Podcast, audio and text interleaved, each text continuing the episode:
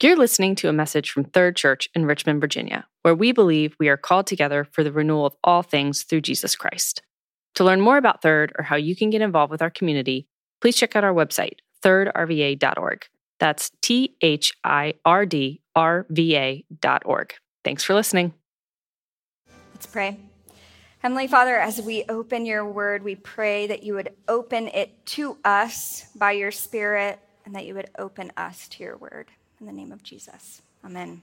You be seated. Good morning, everybody. My name is Elizabeth Hayes. I'm the director of Parish Life here at Third Church, and I'm glad to be with you this morning. It is a lot more full in here this service than in the early service on a holiday weekend, so I'm really glad to see all of you. We are going to continue our, serv- our sermon series on the resurrection this morning, and we're going to start by hearing our um, our reading from Ross Little. This is going to be from Galatians 3, starting in, in uh, verse 26, if you'd like to follow along. A reading from Galatians chapter 3, verses 26 to 29. So in Christ Jesus, you are all children of God through faith. For all of you who were baptized into Christ have clothed yourselves with Christ. There is neither Jew nor Gentile neither slave nor free, nor is there male and female, for you are all one in Christ Jesus. If you belong to Christ, then you are Abraham's seed and heirs according to the promise. This is the word of the Lord. Thanks be to God. Well, I think probably like most of us, I have a love hate relationship with social media. But I think the thing that I will never really figure out about social media is the bio line. I just never know what to put there, and so I just leave it blank. But I don't know if you've ever, some of you maybe identify with that, but if you've ever spent much time on social media, especially on Twitter, then you might have noticed that there's like a formula to follow for those of us who find it hard to know what to put into their social media bio. So the formula is you just pick the three most important things about you, you say them in one word, in one line, and you, if you're really cool, you might be able to separate them with like a little bar or a dot or maybe an emoji. This is a formula. Okay, so we have an example for you of this formula from our beloved Pastor Corey. He's not here this morning, so we get to poke fun at him, but, but he's done it here for us. He wants the world to know that he's our pastor and he's really smart and that he wakes up really early to work out in the morning. So good job, Corey. You did it. you know, it is so common these days, not just on social media, but everywhere, to publicly name our identities, isn't it? You know, we put stickers on water bottles, on our cars, we put signs in our yard, and definitely our social media profiles, we do this. We announce to the world what tribe we belong to. And by doing so, we're also looking at other people and we're trying to constantly figure out who's with us and who's against us who's on our team and who's the enemy. These last couple of years have really revealed the terrible conflict and division that we experience as human beings, hasn't it? We've, we've seen enormous conflict caused by the pandemic. We've seen racial unrest, the 2020 presidential election, war. We've seen racially motivated shootings, and even just our responses to the mass shooting this week, they're very divisive. That's not even to mention the conflict that we experience just like in our own home, right? With people in our lives. I bet there is not a single person in this room who hasn't had a relationship change over the last few years because of the division in our country. That's wild. This is not what we thought we were going to be heading into three years ago. Well, as we have seen time and time again in this series, when we come to this place of wondering, where could our hope possibly be for a healthy human community, we see that our hope is in the resurrection.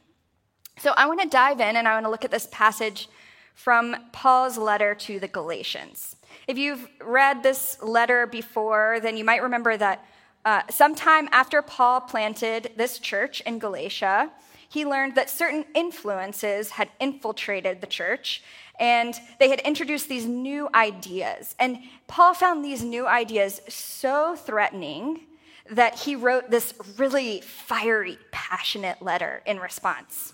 So, what was the idea that was so threatening that Paul wrote this letter? Well, this church in Galatia, it was made up of converted Jews as well as converted Gentiles. And what happened was a group of people had come in and convinced the Galatians that the Gentile converts needed to take on the cultural and social identity of the Jewish people in order to really be Messiah people, in order to really belong to the Messiah. And namely, they, they had convinced them that they needed to be circumcised. They were excluding these Gentile Christians because they were not Jewish. And to Paul, this was a total outrage. So I want to talk for a minute about identities. I wonder, will you raise your hand if you are or have been a Girl Scout or a Boy Scout? Yes, good. So my dad was a Boy Scout master, and his dad was also a Boy Scout master before him. So I feel very familiar with the ways of the Boy Scouts, not so much the Girl Scouts, actually. But um, so, you know, a Boy Scout uniform, it's all about identifying, right? You, you, first just wearing the uniform itself identifies you as a member of this big tribe of Boy Scouts. Uh, like I said, my dad was a Boy Scout master. It's very much a thing for our family. And so I cannot tell you how many times growing up that we would stop and talk to people in public who were wearing Boy Scout uniforms just because they were wearing Boy Scout uniforms. It's just, it's an identifying feature, right? But then also within that uniform, there are other identifying markers, aren't there? So you have your troop number on the sleeve, and then you might have um, a, a, patrol badge or maybe a badge that says that you're like patrol leader, and then you have the sash with all of these merit badges that are indications of the accomplishments that you've made. So these new voices in Galatia, it's almost as if they were arguing that to have the Boy Scout uniform was not enough to make you a Boy Scout.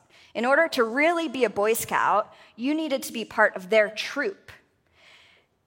And to Paul, this isn't just rude, it's not just not nice. To Paul, this is an utter outrage. Why is that?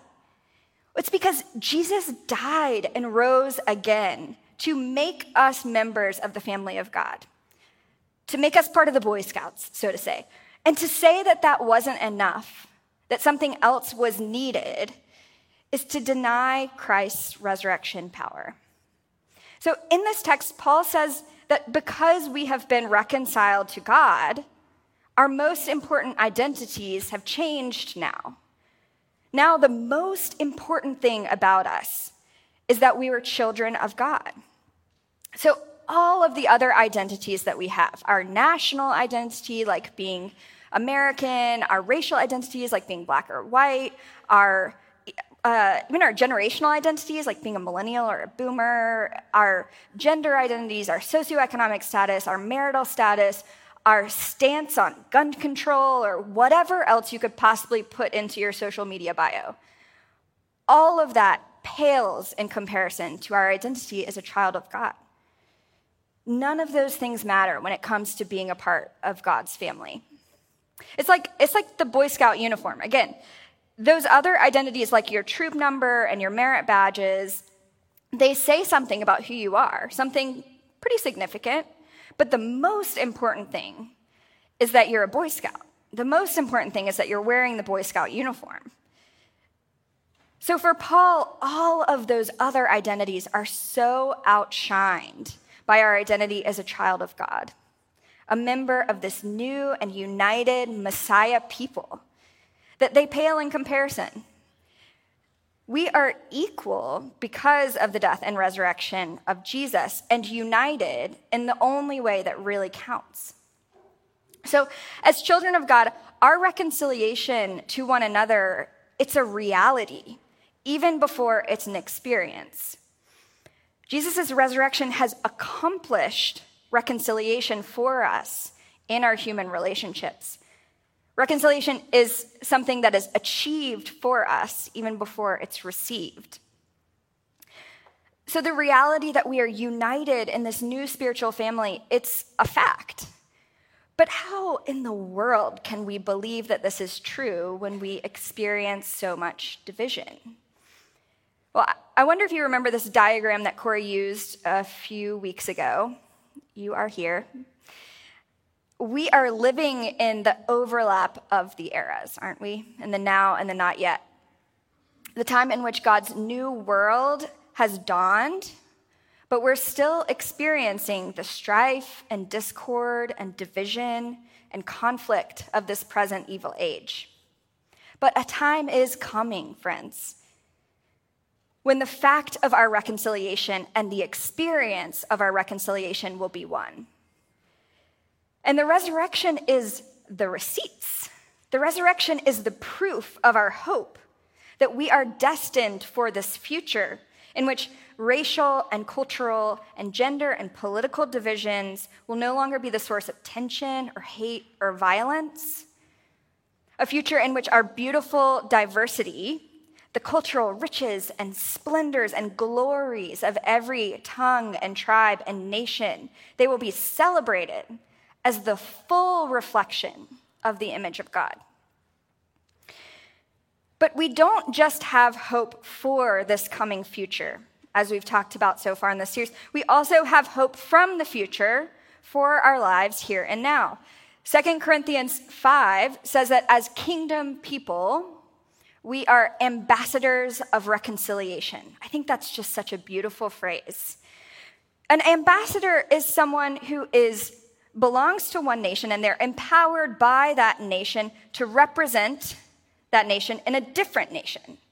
And that's exactly what we're called to do, isn't it? We are empowered by the reconciling power of the gospel now, and we are sent to be agents of reconciliation in this world. Before I went to college, I had never tried Subway before. I know that's kind of weird, but I don't really like sandwiches, so it wasn't very appealing to me. But my sophomore year, across the quad from me, in the basement of the dorm across the quad, there was a subway. And so every day, the smell of fresh baking, garlicky, buttery bread would just waft across the quad into my dorm room. And needless to say, I became a frequent visitor of Subway. It was very enticing to me. Lesslie Newbigin calls the church a foretaste community. And it's the same image that he's using. He says that our community is meant to be a sign of the new world order for those who look in from the outside, so that before we even begin to talk about the kingdom, we are a foretaste of it. People can smell us from across, across the quad, and they're interested, right? So, if our future hope is that the world's divisions are to be healed, then the church's call is to be a healing community through the power of the resurrection. So, I want to talk, there, there are so many things that we could say about what this means for us here and now, and too many for me to fit into this sermon. But I do want to talk about just two ways that God may be calling us to be, to preview the reconciliation by being a healing community here now. And the first is through the ways that he heals our cultural divisions, and the second is through the ways that he heals our social divisions. So, the first and most global way that the resurrection impacts us today is through the healing of our cultural and racial divisions. Revelation 5, 9 through 10 says that people from every tongue and tribe and nation will be gathered around the throne of God and united as one kingdom. I just think this is such a beautiful image. And Corey mentioned last week in his sermon on the resurrection of the body that this, this shows that we will retain all of our cultural uniqueness for all of eternity. We will retain the distinctions in our bodies of our cultural differences, our ethnic differences. And this new creation then will be a place of incredibly diverse cultural expression. That's why Tim Keller says cultural diversity is crucial for missional credibility. It has never been more crucial than it is today. Look, I know that not all of you are going to buy that statement. um, I, I, imagine that many of you, when you hear me talking about diversity, you might be, um, you might have a little inward eye roll because to you that is a term that identifies a left-wing agenda that's just come up in the last few decades. I hear that, okay? But just listen. This is the first major controversy that the young Christian church dealt with.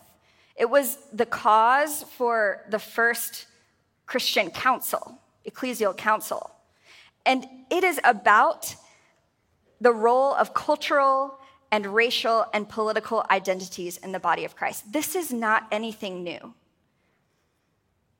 And for Paul, it is essential that the Christian community reflect the reconciled, united, multi ethnic spiritual family that Christ has made us not because it is some progressive agenda, but because it bears witness to the hope of the gospel. But in the biblical picture, diversity is not the end goal. It's not diversity for the sake of diversity. It's diversity as a means to bring glory to the risen Christ. So I wonder if you've ever eaten at a fancy restaurant where after you order your food, they bring you um, a, a free but very tiny appetizer. Anyone know what I'm talking about? So they call it an amuse-bouche, which is French for to amuse the mouth.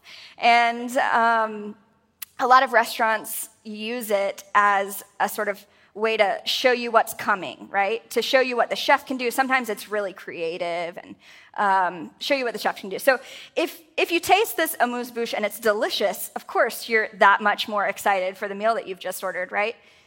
But if you get your amuse-bouche and it tastes like rotten fish, what are you going to do? you might cancel your order and go find dinner elsewhere, right? So just like the amuse bouche, friends, the church is called to live as an outpost community, as representatives, as signs, as a, a real foretaste of the kingdom that is to come in the present evil age. And how are we doing at that?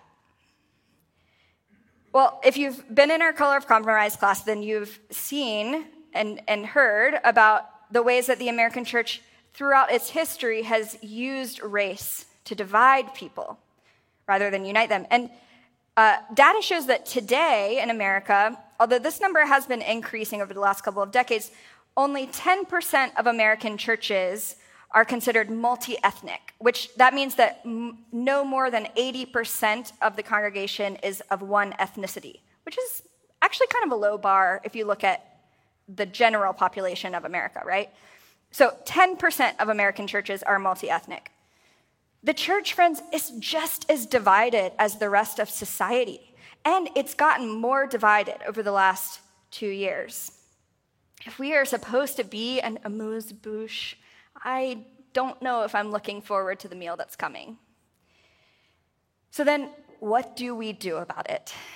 Well, I don't have an easy answer to that question. I wish I did the first this is this is a really tough question to be honest and and you know the first answer has to be that we get on our knees we beg God to make the power of the resurrection, the reconciling power of the gospel alive in our community. You know, what we most need to get unity, it's not tolerance, it's not education, it's not hard work, although God might use some of those things. But what we most need is rescue. We need God to accomplish in us what we cannot change about ourselves. It has to come from above. But as we've said, the reality of our resurrection, it is a gift and it is also a task. And it's that task part that, if you're like me, it feels a little paralyzing because I don't know how I'm supposed to cultivate a diverse community when the people that I live with and work with and socialize with and shop with mostly look a lot like me. So, my suggestion is that we start where we are, start with what we have.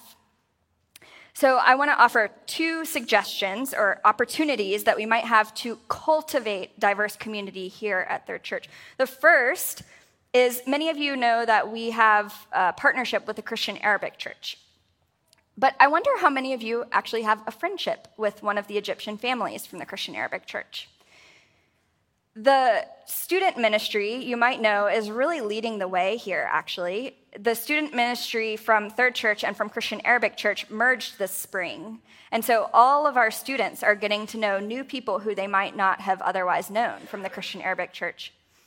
And they might tell you that it's been hard because getting to know new people is hard, right? But the community that they are building is such a beautiful witness to the gospel. That community just gives us a tiny taste of our resurrection hope that one day all human divisions will cease and Christ will be all in all. And the second opportunity that I think we have as a church is, um, you know, I often hear when we talk about this people express that it's hard to be diverse when our surrounding community is not very diverse. And I get that. I think that that is somewhat valid. I will say, I think our community is diverse when we look in that direction. It's not very diverse when we, or sorry, it's more diverse when we look in that direction, less diverse in that direction. And, you know, we are moving locations for a little while here in a little bit. Um, we're going to be at Regency Mall while we do some construction here at the church. And we are moving very close by, but into a location that actually has an incredible amount of diversity right around it. And I don't know what God is doing with that. But I would encourage us to just be open and prayerful about it and, and see what we can receive from Him during that time. So, we have looked at our resurrection hope for healing our cultural and racial divisions. Now, I want to turn our attention to what the resurrection means for healing our social and political divisions. So I was listening to a podcast the other day, and one of the speakers told this story. He said that he was with his family, and he uh, they were on a trip, and they got into a taxi. And when they got in, they saw that the driver was wearing a hat that identified him as a member of a political party to which they don't ascribe. And they, the members of the family talked about it afterwards, and they said that all of them immediately felt a sense of like agitation and defensiveness and even fear. Like they felt more afraid knowing that this person uh, was a part of a different political party than, than they were. And, you know, they, they felt defensive against him or, or felt at odds with him as a person, not just with his ideas. This is what they shared. But the interesting thing is that once they got settled in the car, they realized that the driver was playing Christian music. And so the speaker on this podcast, he said that when he realized that the man was a Christian, a fellow Christian, his heart didn't feel like an immediate sense of kinship or softening. His heart just like let out an inward groan, like, no, because he knew that that meant that he couldn't just deal with this man unilaterally as a partisan. He had to deal with him, contend with him first as a brother in Christ. And that's a lot harder, isn't it? I wonder if this sounds familiar to you. I, am sharing this story because it was extremely convicting to me. I was convicted that I feel more comfortable finding out that a stranger in public shares lots of different identities, including perhaps my partisan identity, than I do to find out that they're a fellow brother or sister in Christ. And that's sad. That's really sad. I, I think you might be surprised to find out that when Paul wrote this letter to the Galatians, he was actually writing into a very similar historical context. This is one of the most interesting parts of the letter to the Galatians in my mind. So, you know, at this point in history, the Jews were scattered all across the known world, and they were living in multi ethnic and multi faith uh, empires. And it was kind of hard to know who was a Jew and who wasn't. The question of who was a Jew, who was in and who was out, was actually a live debate. There was a bit of ambiguity about that. And so, in response to the ambiguity, some of these outward identity markers that had been part of the Jewish tradition forever took on an exaggerated importance. So, for example, things like observing the food laws of the Torah and attending synagogue worship, those became extremely important markers of who was a Jew and who was not. And the most important marker, the most undeniable badge of membership into the Jewish family was male circumcision. And so, this pressure to know who was a Jew and who was not, it wasn't just uh, about genealogy or something like that. It was actually, it was also political. Because remember, the Jews lived under the Roman Empire, and over time, the Jewish leaders had worked out a somewhat of a tolerable symbiotic relationship with the empire. So, the Jewish leaders were given some exceptions to the rules of the empire. Like, for example, they were not forced to pray to the emperor. But the trade off is that the Jewish leaders needed to keep the Jewish people from rebelling against the empire. So there was this delicate balance, power, uh, balance of power, right? And there was enormous pressure for the Jew, Jewish leaders as well as for the Christian leaders not to upset that balance of power, these, these sort of well established party lines. And the easiest way to do that, the most sure way to make sure that things didn't get upset, was for Gentile converts to adopt this outward identity marker of circumcision. I wonder if, if that context sounds familiar to you. because we also live in a multi faith, multi ethnic nation in which sometimes it's kind of hard to tell who's a Christian and who's not. Maybe it's becoming harder. And so these external identity markers that we adopt take on an exaggerated importance, right? Some people will say to be a real Christian, you have to be conservative. And some people will say to be a real Christian, you have to be progressive, right?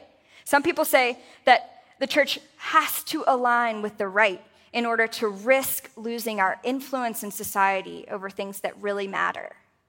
Some people say you have to align with the left in order to risk losing our influence in society over things that really matter. These partisan identities have become so large, so important, so valued that they have sunken our Christian identities. And it turns out, you know, there's nothing new under the sun. This is really similar to what was happening in the Galatian church. Friends, listen to what Paul is saying here. He is mad when he writes this letter to the Galatians. What's he so mad about?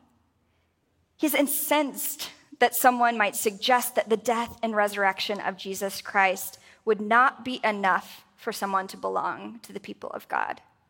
He's mad that the church leaders are more concerned with their political influence than with the gospel witness. And he is mad that people are living as people of the old humanity when Jesus Christ is risen from the dead. So, how do we change then? Again, I wish I had an easy answer for us. and again, the first answer is that we have to get on our knees. How do we live into this new kingdom while we live in the midst of our old humanity? The first answer is that we have to pray. We're desperate for the reconciling power of the gospel in our lives. And I also want to offer up just one practice that uh, maybe you could consider taking up.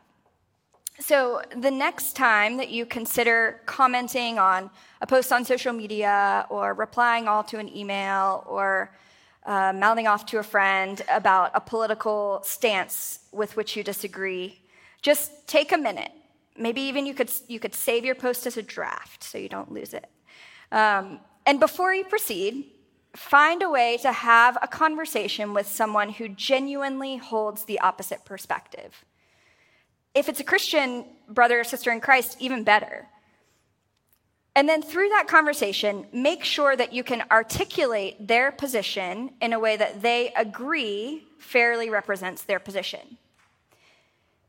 This is just like the most basic level of decency that we can show one another, right? Like, this is just the most basic starting point, step towards being, being a healing community. And yet, it sounds so radical because it is so far from how we live our lives. There's a really beautiful quote by Rowan Williams, who's a former Archbishop of Canterbury, and it says, The first thing we ought to think of when in the presence of another Christian individual or Christian community is what is Christ giving me through this person or this group? Given that we may not always see eye to eye with other Christians we mix with, that can be hard work. And no doubt, it's at least equally hard for them looking at us. But nonetheless, Jesus has brought us together precisely so that we approach one another with that degree of expectancy. It doesn't mean that you will agree with everything the other Christian says or does, simply that you begin by asking, What is Jesus Christ giving me here and now? Wow. Can you imagine if each of us approached just one conversation with that degree of, with that attitude of curiosity and expectancy? Friends, I am convinced that learning to live into this resurrection promise, this reconciled, united, spiritual family in which our identity as children of God far outshines anything that might divide us. I'm convinced that this is one of, if not maybe the discipleship challenge of our generation.